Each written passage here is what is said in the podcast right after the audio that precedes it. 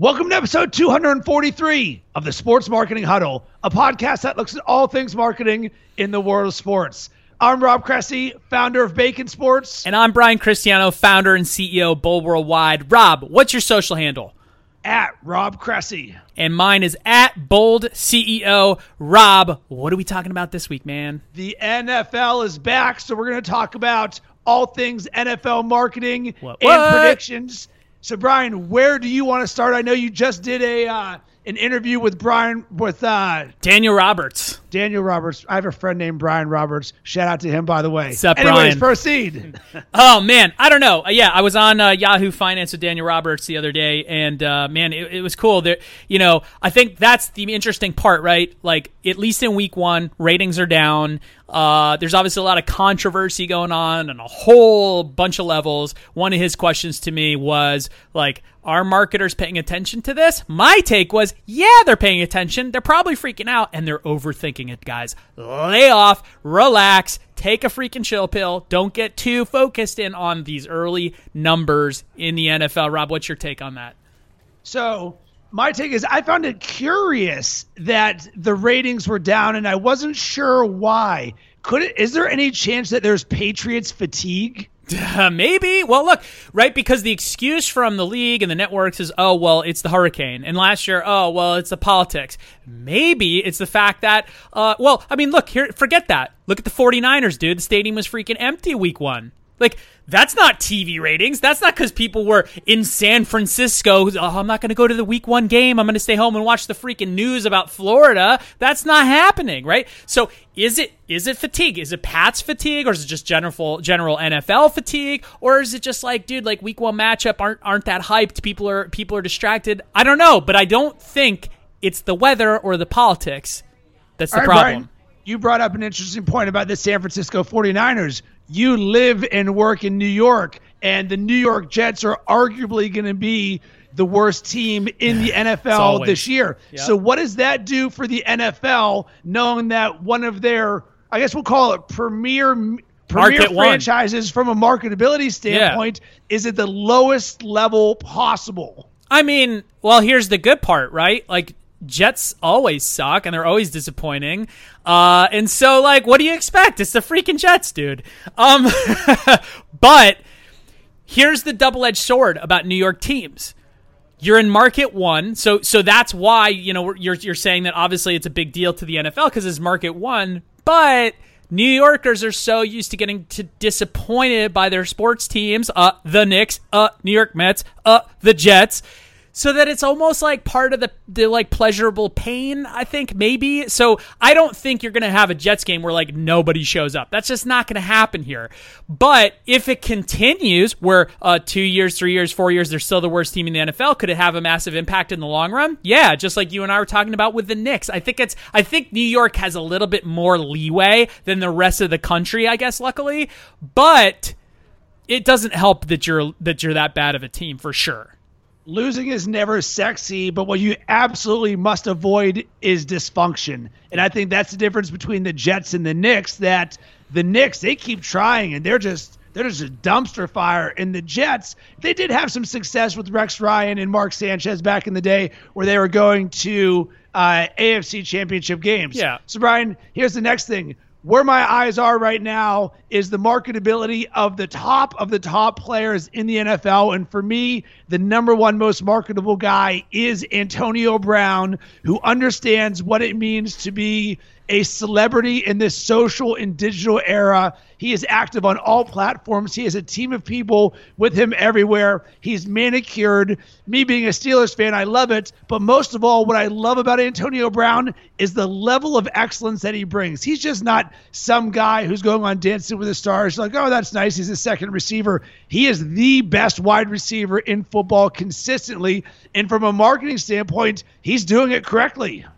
Yeah, I mean, but look, I'm gonna also. I, I agree with you. I'm also gonna throw in J.J. Watts, right? I mean, that's somebody who, Look at the personality. Look what he just did with Houston. He's raised, raised over thirty million dollars for charity after the disaster in Houston. So I think, like from from my perspective, looking at some of the some of the players that uh, you know on a def, on the def, a defensive end for the Texans is now getting that level of attention. Um, there's some legit marketability there that I think wouldn't have happened had he not put himself out there on the line to really help to raise that level of money and awareness for uh, Texas. So I think that JJ Watt's an interesting and unique marketing case study from the standpoint of the Houston Texans have not had a ton of success, certainly in the postseason or overall. I mean, they just started out the season by getting smoked by the Jacksonville Jaguars. From a marketability standpoint, that's not a good thing. I see JJ Watt is almost his own entity above the team. I don't associate JJ Watt and the Texans. I associate this guy who's the best at his position, who's great, who's almost succeeding despite everything else that's going on with the franchise. And I love JJ Watt and I love his brand, but I just don't see him. I don't know. Are we seeing JJ Watt in a lot more commercials this year? Let's go with that. I think we are should. We, are we going to see the growth no. of him? I don't know. I don't know. I think we should. I, I I think it would be a mistake for brands to not jump on board and say, listen, like you know, how, how how do we help this guy help other people? How do we get ourselves involved with this? How do we make this guy bigger? How do we attach ourselves to that? I don't know if brands are going to be smart enough to do so, but I would if I was a big Fortune 500 company. Yeah, and I think J.J. Watt proved it with this Houston disaster relief for the amount of money that he raised. And I think at the core of it is he has the ability to drive attention and eyeballs and make things happen. And we always talk about it's all about engagement. And J.J. Watt, he's given back and he's all about engagement. And I agree with you. I would love for him to be the face of my brand. Oh yeah, look, and and and, and I think I think that's it too because it's like here's something uh, that's interesting, right? When you think about the NFL and you think about players, um, it's like everybody's pretty quiet. It's not like the NBA. It's not like we're talking about LeBron. It's not like we're talking about, you know, Kevin Durant. Like we're talking about pretty quiet folks for the most part, except for when there's an issue. And so, like, here's a dude that made a lot of noise and got a lot of attention for something that's super positive. Um, that's a good thing. And that's something that also, by the way, forget the brands for a second. That's something that the NFL needs to figure out how to freaking embrace better. Oh, agree 100%. All right, Brian, we'll get out on this. Uh, one thing that I was surprised about with week one, there was no mention at all of touchdown celebrations. Because if we remember last hmm. year, you and I talked numerous times about how the NFL was clamping down on social media policies, touchdown celebrations. And in the offseason, they said, you know what? We're going to relax the touchdown celebrations. So naturally, I'm like, boom, here's an opportunity for players to show their personality, do some touchdown dances, get on Sports Center. You know how many of them I saw? Zero, not one. And really, the narrative that I believe from week one was a lot of people were disappointed in the overall week one play because there were a lot of blowouts, few close games, and not many of the superstars did a ton. That is interesting. I didn't even I didn't even notice, which exactly is your point. I didn't even think about it. Like that's a great point because going into this, I thought we're going to see brands everywhere saying, all right, Welcome to the Pizza Challenge, where we want you to do your best end zone dance. And we're going to pick five winners from Instagram who have the best end zone dances to sit next to JJ Watt on right. X, Y, and Z because it's the most natural, simple engagement play of, hey guys, the players on the field are doing end zone dances. I want you to do your own. Actually, there's only one commercial that I remember of an offensive lineman. I think it was Joe Staley, maybe. The fact that I can't remember who it was.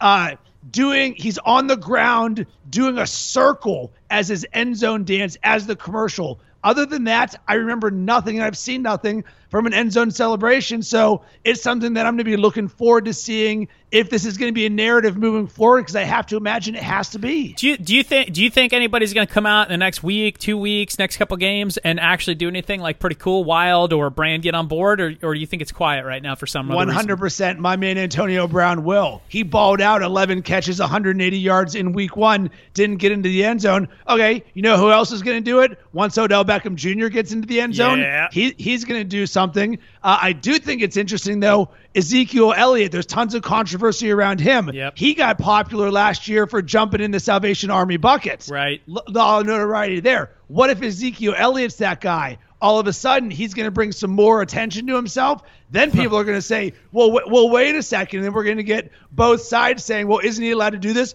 But wait a second. What about his Oh. potential suspension? What? Yeah. What do you? If he does, right? Let's say he does something wild, gets a bunch of attention. What? How do you think the NFL is going to react, given given uh, where they are right now with him? I, you have to let it be because if he's playing, then you can't have any other rule other than the fact that he's abiding by what the current standards are of touchdown celebrations. So from the Ezekiel Elliott brand, I think I would I would go ahead and do it. Not that he's this gregarious guy who's looking to get tons of attention, but if he's going to do a cool end zone celebration, I'm down with it. I don't support Ezekiel Elliott as a brand because I'm not I'm not a Cowboys fan or Ezekiel Elliott fan, but nonetheless, as a non-partial guy, I'm fine with him doing a big end zone dance. Well, I guess we'll have to wait and see if he does it or anybody else. Rob, what's your last uh, what's your last takeaway or note here on this episode? My biggest takeaway and note is I'm going to be looking to see if we're gonna, if more NFL players are going to start expanding their media brands, hmm. more podcasts. So hypothetically speaking, I would love to see an Antonio Brown podcast. You know who was very successful at that? Richard Jefferson on the Cavaliers. The Cavaliers have been in the NBA Finals, I believe it's each of the last three years, and all of a sudden Richard Jefferson and Channing Frye now have one of the best NBA podcasts because they can give an inside look into what's going down with all the Cavs players. I believe that this is an opportunity for these players to leverage their brands even more by saying, all right, I'm going to control this narrative. If I'm Antonio Brown, I'm going to go and get Le'Veon Bell on the podcast. I'm going to have him rap some bars. I'm going to get TJ Watt, JJ Watt's brother on there. Then I'm going to get TJ Watt and JJ Watt on the same podcast. It would be an absolute home run. I, and look, I, and just for the audience's record, Rob is like totally running late to a meeting, so he's like super dedicated to the sports marketing huddle. We're like three minutes past his deadline. But uh, since we're going down this rabbit hole, Rob, you gonna give us another ninety seconds to finish this out? Yeah, let's do it. All right. So look, I mean, you're bringing it up. I think what's really freaking cool about that, and this just came in yesterday. I don't know when this uh, podcast is going to air, so it might be old news by the time we do. But the Bleacher Report is doing a new Facebook show, Facebook Watch show with Marshawn Lynch. Talk about this is everything you and I have been all about talking about, looking for, and Bleacher Report's doing it. Where hey, we're going to do a real show with Marshawn.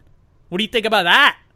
absolute homer. So Marshawn Lynch, I would say, is one of the most underrated marketable players ever because I don't know if I'm going to use his word correctly. He's quixotic. I don't even know how to say that. Wow. I don't even know what that is, but that sounds freaking cool. He, he's mercurial. Oh, I like that word. Oh, he man. marches to the beat of his own drum, but guess what? Everybody loves him. Like he had the thing years ago when he had a Lamborghini and then he roped it off with red velvet. And then he's like, you know what? I know I'm one of the best running backs in the NFL, but I'm just going to leave for a year. And then I'm going to start doing all the stuff with Skittles. And when when someone doesn't abide by the rules, and certainly within the NFL constructs where they are the judge, jury, and executioner and things, I think Marshawn Lynch is someone that you want to know more about what's going on in his world because nobody can understand his world. So take Marshawn, take Antonio Brown, take J.J. Watt, take the top guys. I don't know why there is just a camera following each of them.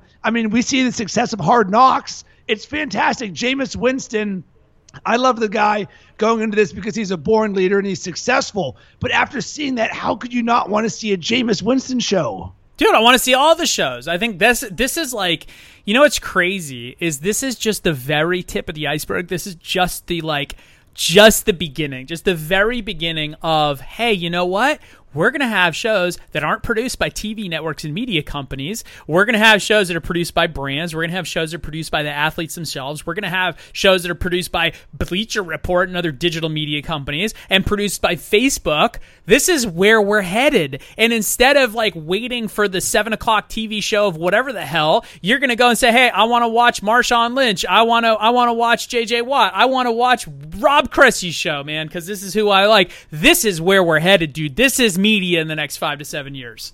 And you know what I think this is going to come down to? Bleacher Report versus Barstool Sports. And when Yeah. Pat McAfee went from being the punter of the Colts to signing with with Barstool, everyone's like, "Oh, look how cute this is." Except for the fact that guess who has access now and is seen as the non-media guy, media guy. And I think you're going to start seeing Barstool Sports recreate the Marshawn Lynch's show, Marshawn Lynch type shows Yep. that Bleacher Report is doing because their audience will gobble it up at like incessantly. Of And course. I know I will certainly watch it. And if you're doing that from the lens of Barstool Sports as opposed to the lens of ESPN, those are two completely different points of view. And what Barstool does so good, they understand social and digital consumption. Oh my god! I mean, that's where they get their start, right? I mean, that's Barstool gets it. It's obviously a totally different taste of media, a whole totally different taste of coverage.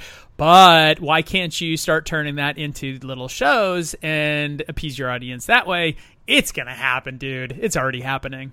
You know what I want to see? The Rob Gronkowski show sponsored Oh. by Barstool Sports. Oh yes, I'm tuning in. I Erica am- Nardini, sign me up for that immediately, please. Yeah, Erica, can you please make it happen? Stat, I will tune in. I will watch. We will get an advertiser for the damn thing. Let's go. I want to watch this thing already. Yes. So, Brian, what's your takeaway? My takeaway is, man, we covered a lot of ground. NFL. My takeaway, two, two things. I don't know when this episode is going to come out, but one of the things I found interesting, I was trying to pull the ratings number from week ratings numbers from week one of the NFL. Uh, that 13% drop was from the the the, the first games, uh, the first night's games, not the entire weekend or Sunday, and. You can't get the numbers; they're all delayed. Nielsen's delaying the data, and they're saying it's because of Florida. But you're like, wait a minute, uh, is it? Are they just that bad? Is it, what, what's going on? It's probably because they're just that bad. Like, let's delay it a little bit and buy everybody some time to figure out uh, how we're gonna spin this. I don't know. Maybe I'm wrong. By the time that uh, we drop this episode, maybe people are like, ah, he was totally off base on that. But we'll see. That's one. And then the other thing is, dude, like it's going to come down to individual personal brands becoming the core of content and video and like little micro TV shows on Facebook, on YouTube. I mean, dude, I'm freaking doing it. Marshawn Lynch is doing it. Everyone should be doing it. And so this is the opportunity. This is like the, you know, the, the land grab, which is like, dude, if you're a brand, you should be doing this for the athletes that you sponsor. If you're a team, you should be doing it for your team. So on and so on and so on. Don't wait for the networks to do it. My takeaway I'm waiting for the first brand to create a fun and engaging end zone celebration marketing campaign. And then when that happens, we will rate and judge it on this show. Yeah, we're going to do it, man. And today's quick action item for those of you who want to create your own podcast, you are in luck. I created a book called Podcast Hustle, a step by step guide for growing an audience and building a podcast. You can get it for free on my Twitter at Rob Cressy. It's pinned to the top. Do it, check it out. Let me know what you think. I would love to help you along on your podcast journey. Just like, and even you, Antonio Brown, if you're listening to this, get that ebook. I want to help you out build a podcast because it can do so much for growing your brands. Uh, dude, get it. And for real, I mean, you put a hell of a lot of effort into that damn thing. I mean, how many pages is it? 60 something? 70? Yeah, 60 or Woo, 70. 60 or 70 pages. No, for real. Like, it is legit. It is deep. Like, I am actually think you're crazy for giving away for free. So if you haven't yet, man, go go go get it up before I convince Rob to start charging for the damn thing.